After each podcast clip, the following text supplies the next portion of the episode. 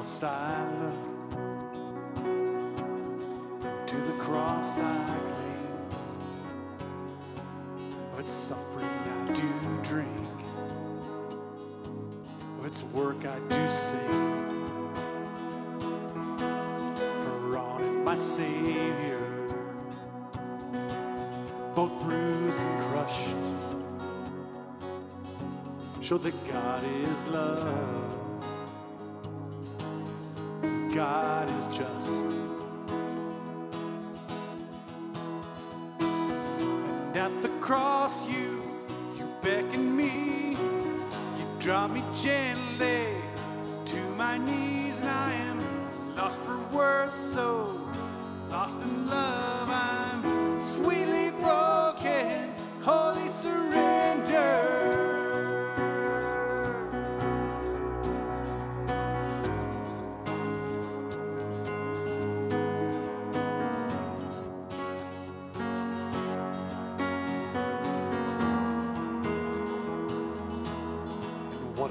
Priceless gift, undeserved life have I been given through Christ crucified.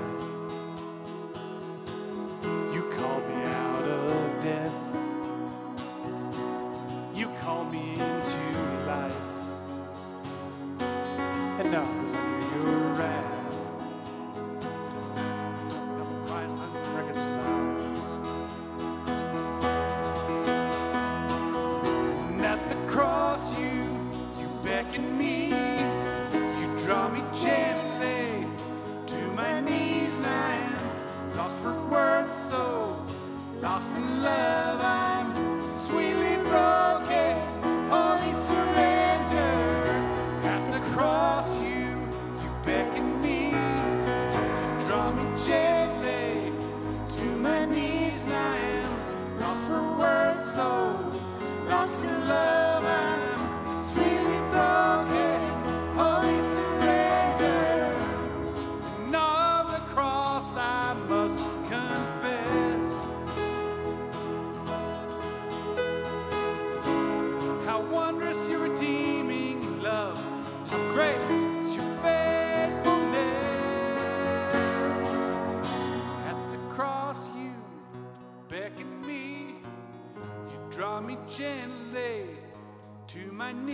I am lost for words, so lost in love.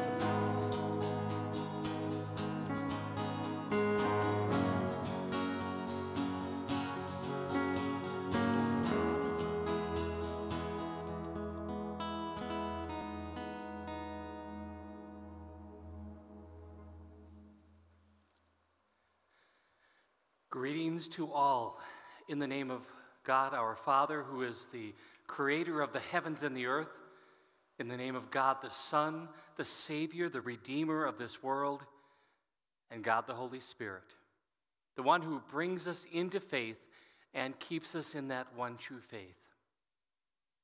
As we gather tonight, we do uh, continue the journey. If you recall, we left off on Sunday with Jesus entering into Jerusalem on that first Palm Sunday, that Passion Sunday, and now we find him in the upper room. He is getting ready to celebrate the Passover meal that has been celebrated for generations. And I bring you now to Luke chapter 22. And when the hour came, he reclined at table, and the apostles with him. And he said to them, I have earnestly desired to eat this Passover with you before I suffer. For I tell you, I will not eat it until it is fulfilled in the kingdom of God. And he took a cup, and when he had given thanks, he said, Take this and divide it among yourselves. For I tell you that from now on, I will not drink of the fruit of the vine until the kingdom of God comes. And he took bread. And when he had given thanks, he broke it and gave it to them, saying, This is my body, which is given for you. Do this in remembrance of me. And likewise, the cup after he had eaten, saying, This cup that is poured out for you is the new covenant in my blood. And I'm going to stop at this point in the reading and say, Here we have the words of institution, the words of Jesus that we use for communion. And, and for many of you, you're, you're feeling like, oh, I really miss that. Well, my prayer is that soon, soon we'll be able to have that again. But God is faithful, He is with us. His grace still abounds in His word and in His presence in our life. So don't ever doubt that. But now, as we kind of turn the corner, we're going to see an experience that happened through the rest of the story. And here's a time for you and me to consider our sinfulness. I mean, here's what happened. Right after Jesus said those words, he said, But behold, the hand of him who betrays me is with me on the table. And again, talking about Judas. And then he goes a little bit further.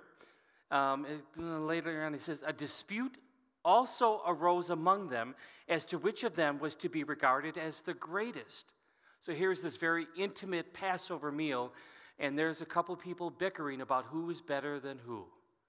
Then you go a little bit further, and you have Jesus saying to Peter, I tell you, Peter, the rooster will not crow this day until you deny three times that you know me. We go a little bit further. He is now at the Mount of Olives and he is praying. It says, And when he rose from prayer, he came to the disciples and found them sleeping for sorrow. And then we go to the Gospel of Mark, we jump over there, and we find that when the betrayal took place and when the, the guards took Jesus, it says, all left him and fled. Quite a series of events. And it would be easy for us to look at that and think, you know, 2,000 years ago, shame on all of them for what they just did. But if we're honest and if we're truthful, this is our story too. We deny, we, be, we betray, uh, we get caught up in pride and ego. We run away from Him. That's our sinful nature, that's our human condition, and that's exactly what Jesus came to address as a babe of Bethlehem and now as this suffering servant. He came with a purpose, and it was to seek to save the lost. And yes, all of us are lost in our sin. All of us, if left on our own, we would be lost forever. But Jesus did it all.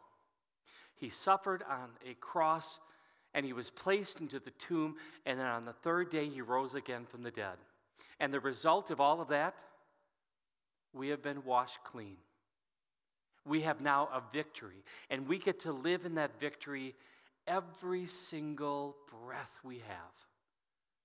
May God give us such a faith to believe and to live in this victory in the name of Jesus. Amen.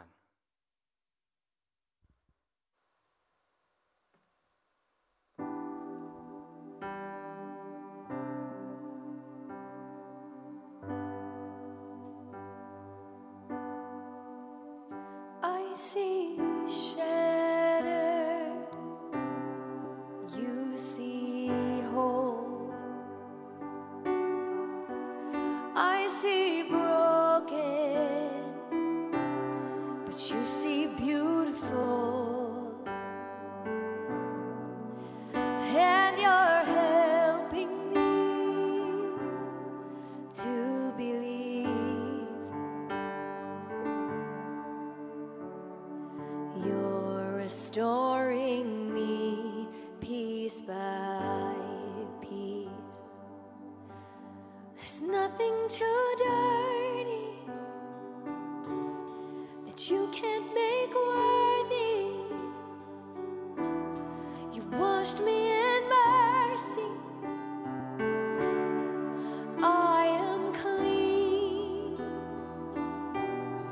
There's nothing too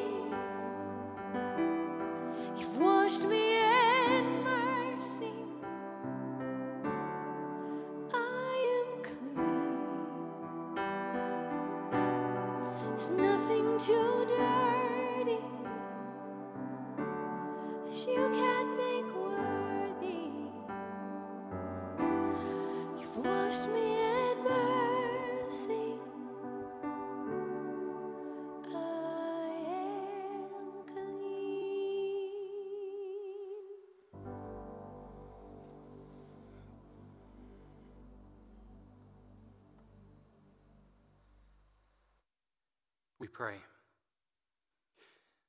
O good and gracious God, giver of every good and perfect gift, we pause and we remember your Son Jesus and his passion that he has for this world. His passion that he has for me and for all of us that moved him to go into Jerusalem, to go to that upper room, to willingly give his life up to be the sacrifice for sin. Lord, this day and each day, teach us the significance and the meaning and the power of that kind of love. And be with us now as we look into your word, the scriptures, as we want to learn from you about who you are and how you love. We pray this in the name of Jesus. Amen. Uh, yes, I am sitting at a table, and you're going to hear the table theme um, several times throughout this sermon. And uh, let's go right away to the, the setting for Maundy, Thursday, about 2,000 years ago. Jesus and his disciples, they were gathering together much like they did for many generations, revolving around the Passover that the children of Israel were celebrating. If you recall, the children of Israel were held in slavery, in bondage by Pharaoh, uh, by Egypt, and, and, that slavery was um, degrading. I mean, they were truly slaves and they were treated poorly. God sends a servant, his name is Moses, and he announces to Pharaoh, Let my people go, as he is the spokesperson of God. Well, Pharaoh said no. And uh, then, through the course of the 10 plagues, finally the last plague, God got Pharaoh's attention. And the last plague had to do with the firstborn male child that was going to be killed, unless the blood of the lamb would be um, put over the, the door, top of the doors. Then this angel of death would pass over and they would be spared. And as a result of that, Pharaoh finally said, Children of Israel, you get out of here, you go. And the rest is history. And it is. It's history. God's history. God saving his people from slavery and just uh, horrific conditions and brought them through ultimately to the promised land. And his presence and love continued. So we have the story of Jesus being gathered together and here's a, just a picture. Who knows what it was really like? But here's Jesus gathered together with those closest to him in that upper room, remembering what God had done. And no doubt, a Jewish tradition uh, is often a, a time of just telling the story over and over and over again. And so here they are telling that story. But as I think about the life of Christ, in fact, if you go into the, the, the Gospel of Luke, there are 10 times in which Jesus sits at a table or eats with others. Two of those times after his resurrection, but there were eight other times before. And what I find to be remarkable is that this Jesus would sit with the respectable and the unrespectable, maybe even the despicable. He would sit with the Pharisees, and then he would sit with what the scriptures would say tax collectors and sinners. And what we find in that action of Jesus is that Jesus will eat with anybody. Jesus will sit down and talk and interact and live life with anybody. Yes. Um, a tax collector, yeah. Uh, a woman that doesn't have quite a good reputation? Yes. Jesus demonstrated that he loved all. And so that brings us to today. If that's true 2,000 years ago, it is true today. And here's just a picture. Maybe, maybe this is your house. Maybe this is your table. Um, looks like there's a lot of joy around um, as people are sitting around the table with smiles and laughter. Uh, maybe this is your table. Or maybe your table's a little different. Maybe you sit around a table and there's some fighting that goes on. Maybe it's between mom and dad, or maybe it's between child and parent, but there's, there's some arguments, there's painful things that are spoken. Or maybe you're at a table where there are some parents that are absent, whether it's physically absent, like they're not there, or maybe emotionally absent, as they're disconnected from family. I was thinking about some other tables. How about an operating table? When life is hanging at the balance. Or how about a conference table? You're sitting there with your boss, your superiors, and they're now going to tell you that, well, because of COVID 19, because of all this stuff going on, we don't need you anymore. Maybe you're sitting at a dining room table and you're reading a document that was handed to you at work. And maybe it's the words that ultimately say, I don't love you anymore, I don't want to be married to you anymore. Some pretty heavy things. Well, or maybe how about on the light side of things? How about a picnic table, sitting, just playfully enjoying life? Or how about a soccer table, ping pong table, pool table? I mean, those kind of things where there's recreation going on and we're just having lots of fun. How about a bar top table, a sewing table, a table saw? I mean, I was thinking of all the different kinds of tables, and here's the question What kind of tables does Jesus desire to be at? And I'm going to say this there is not a table that he doesn't desire to be sitting at, especially with people that he loves. In fact, if you look at the, the next picture, superimposed is, is this Jesus figure kind of plopped into this table. See, his desire is to be with people. That's been his heartbeat from the very beginning.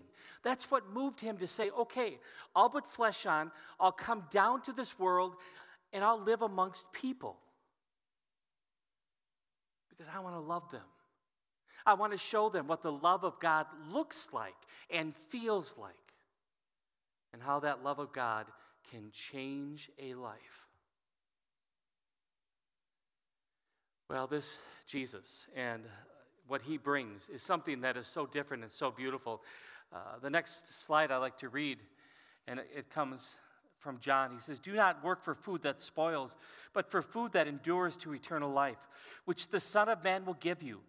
Then they asked him, What must we do to do the works God requires? Jesus answered, The work of God is this to believe in the one he has sent. And I think of all the things that we have run after and invested in that has been now stripped away because of this COVID 19. I mean, so many things that we put lots of energy into, and now we can't. And we're starting, hopefully, I am, to see what's really important in life. And I think that's what Jesus is trying to teach his disciples 2,000 years ago, but also his disciples today. Jesus brings something that this world cannot offer. Just like with Moses and with manna that spoils, Jesus is different. He brings something that is eternal. And I was thinking about how do we describe who this Jesus is? How do we describe what did he do? I mean, the scriptures are chock full of it. One story after another, where God is displaying and describing the magnitude of his love. Well, I thought about those I am statements that we find in the Gospel of John. And let me just put up the, the picture there and just take a look at that. We have Jesus in the center, but then we have those descriptions of I am the Son of Man, I am the way and the truth and the life, I am the true vine, I am the good shepherd, I am the resurrection and the life, I am the gate for the sheep. And then he uses that phrase. He says, I am the bread of life.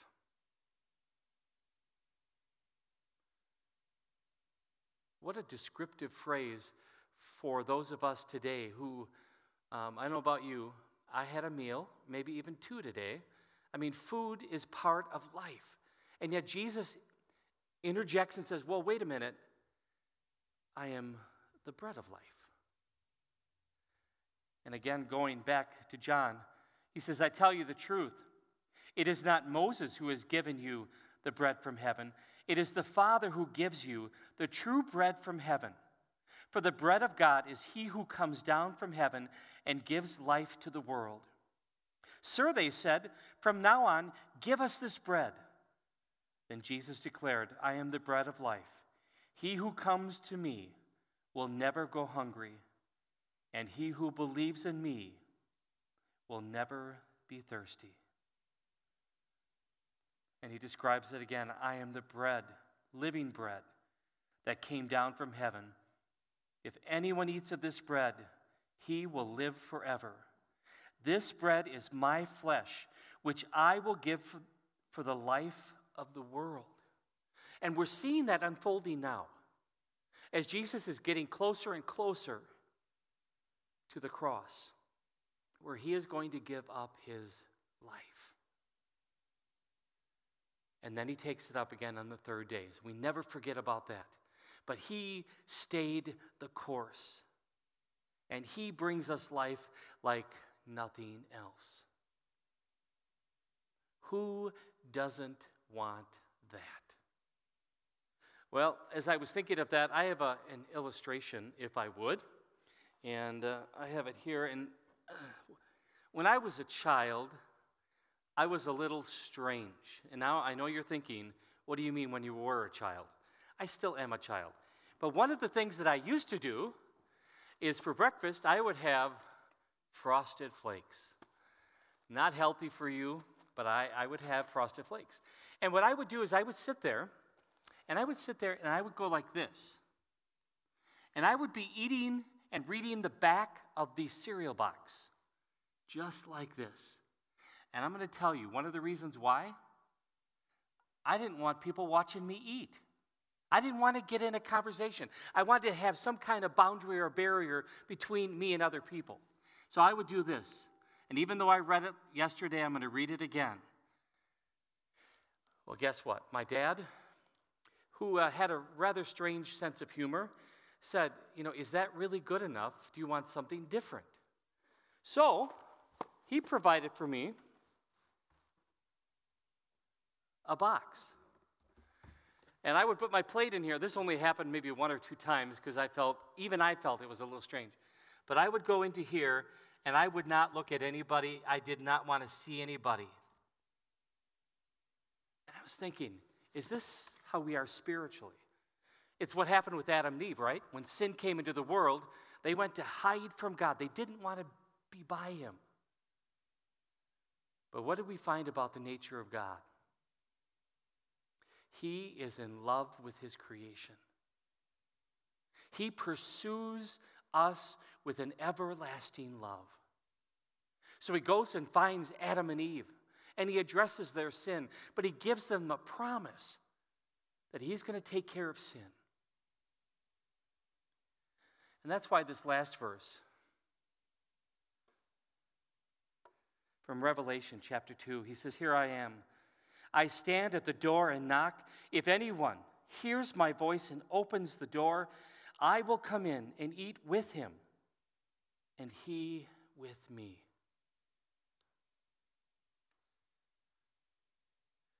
Some of you know my story. Um, all the way through my senior year in high school, I wanted nothing to do with God. I would run as far away and as fast as I could away from Him. But he kept pursuing me. He loved me. And when I finally, finally it sunk in, and that Holy Spirit opened up my mind, my heart, my life, this became real. And I hope for you, this Holy Week, you realize this kind of love that God has for us. He is pursuing you with an everlasting love. And if you're sitting here today and you are just wondering, where is God in the midst of this COVID 19? Where is God in the midst of financial uncertainty? Where is God in the midst of strained relationships? Where is God in the midst of health crises? He's right there. He says He is. He desires to come and be with us. And the truth is, and I find it especially meaningful during Holy Week. We are never alone. He is with us. And He said, I'll never leave you or forsake you. I'll be with you always to the very end of the age. So experience that tonight with Maundy Thursday, tomorrow with Good Friday, and just know that He, as He was going through this, you and me, we were on His heart. And when he said those words on the cross, he was thinking of you and me. When he said, It is finished, the payment was made. So may God's grace be with you and me. May we be reminded through Scripture and by the power of the Spirit that God will never leave us, that He is with us all the time. In the name of Jesus, amen.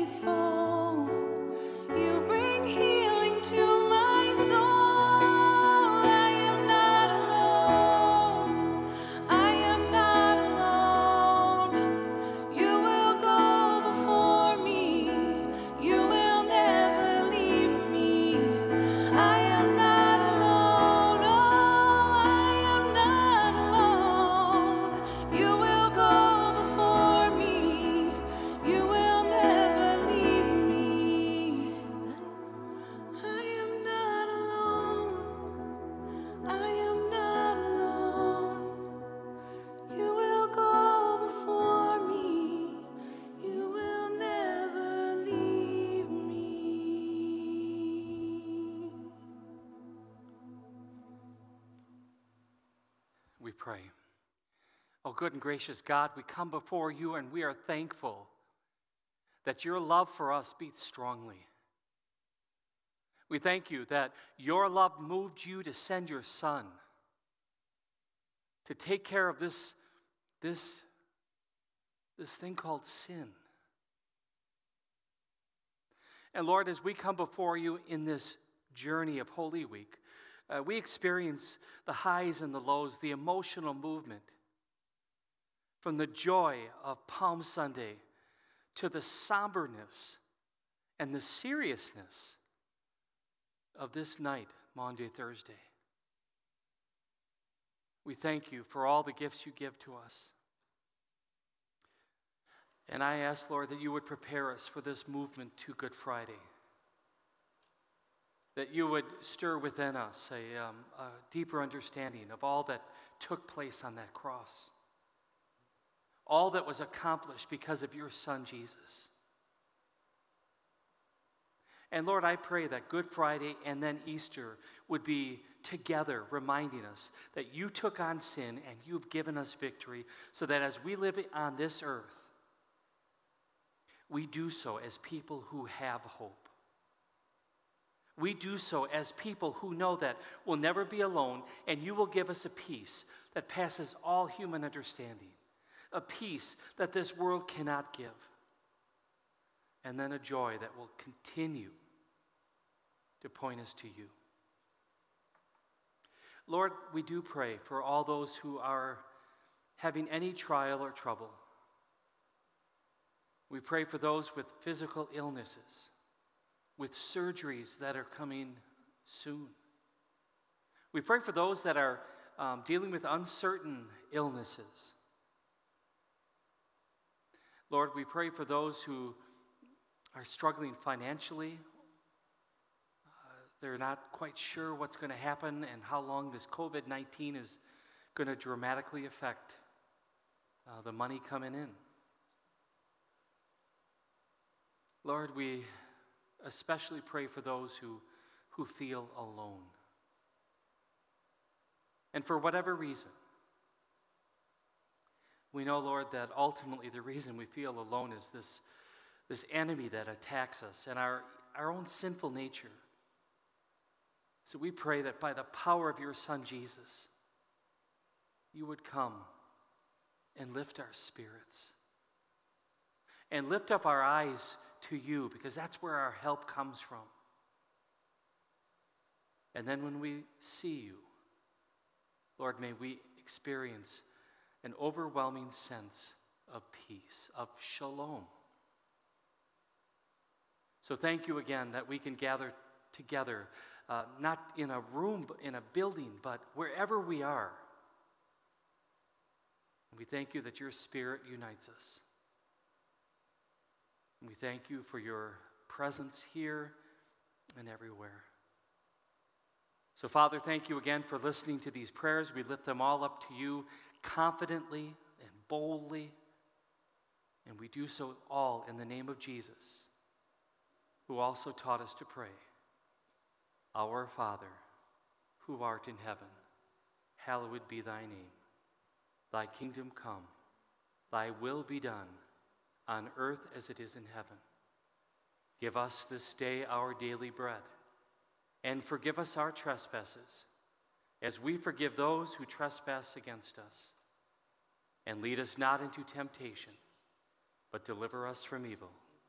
For thine is the kingdom, and the power, and the glory, forever and ever. Amen. Receive the blessing of our Lord. The Lord bless you and keep you. The Lord make his face shine upon you and be gracious to you. And the Lord look upon you with favor and give you peace, now and forever. Amen. Again, thank you for joining us today. Uh, tomorrow night, we gather again at 7 o'clock as we remember those Good Friday um, experiences and all that Christ has done for us. And then on Sunday, we gather together at 1030 for our live stream. But of course, all of these will be um, on demand on our website. God bless you.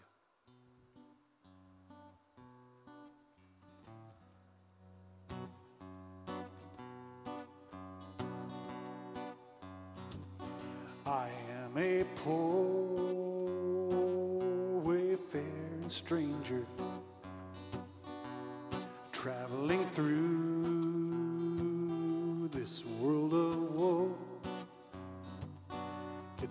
no sickness,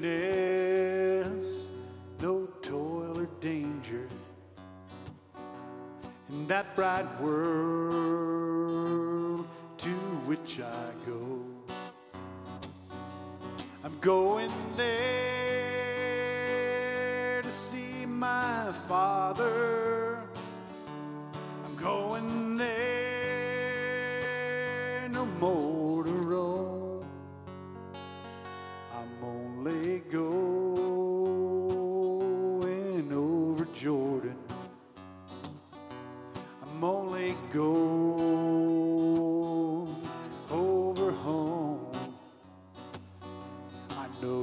clouds will gather round me.